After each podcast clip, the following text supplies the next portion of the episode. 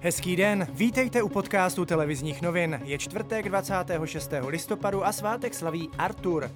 Dnes bude převážně zataženo, mlhy a to i mrznoucí. Na horách na východě Moravy a ve Slesku bude přechodně i polojasno až jasno. Teploty se budou pohybovat mezi 0 až 4 stupni Celzia, na slunci bude až 7 stupňů. Minister průmyslu a obchodu Karel Havlíček představil upravenou tabulku protiepidemického systému PES. Pokud se současný zlepšující trend udrží, přepne Česko v pondělí do třetího mírnějšího stupně. Otevřít by se mohly všechny obchody, restaurace, služby i další provozy. Šéf ústředního krizového štábu Jan Hamáček tak optimistický není. Uvidíme, jak to bude zítra pozicí, ale z toho, co jsem slyšel dneska od ministerstva zdravotnictví, jak to vypadá v některých krajích, jaké jsou trendy, tak jsem spíše opatrný z hlediska slibování nějakého nějaké uvolní. Část Česka opět pokryla ledovka. Potíže mají nejen řidiči na silnicích, ale také chodci. Pozor by si měli dávat především na Vysočině a v Jihomoravském kraji.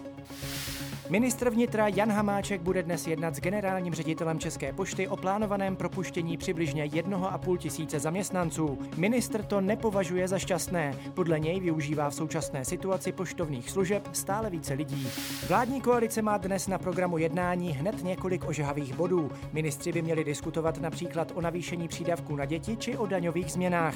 Právě v těchto oblastech panují mezi hnutím ANO a ČSSD značné neschody. Sociální demokraté by měli současně vysvětlit, vysvětlit, proč jejich poslanci ve sněmovním výboru nepodpořili vládní návrh rozpočtu. Ve Spojených státech se dnes slaví Den díků zdání. Miliony Američanů se tradičně vydali navštívit příbuzné a to navzdory doporučení vlády, aby letos raději zůstali doma. Čínské úřady prý zakázali lékařům z Wuhanu mluvit o tom, co se ve městě dělo na počátku pandemie. Za nedodržení zákazu jim hrozí obvinění ze špionáže. Ta je v Číně jedním z nejpřísněji trestaných zločinů. Hrozí za ní i trest smrti.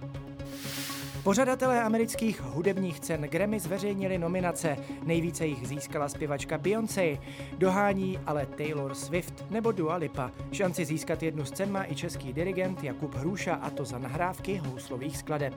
A ještě krátce ze sportu. Fotbalisté českých Budějovic porazili doma pražské Bohemians 2-1. A to je z dnešního podcastu televizních novin vše. Mějte fajn den.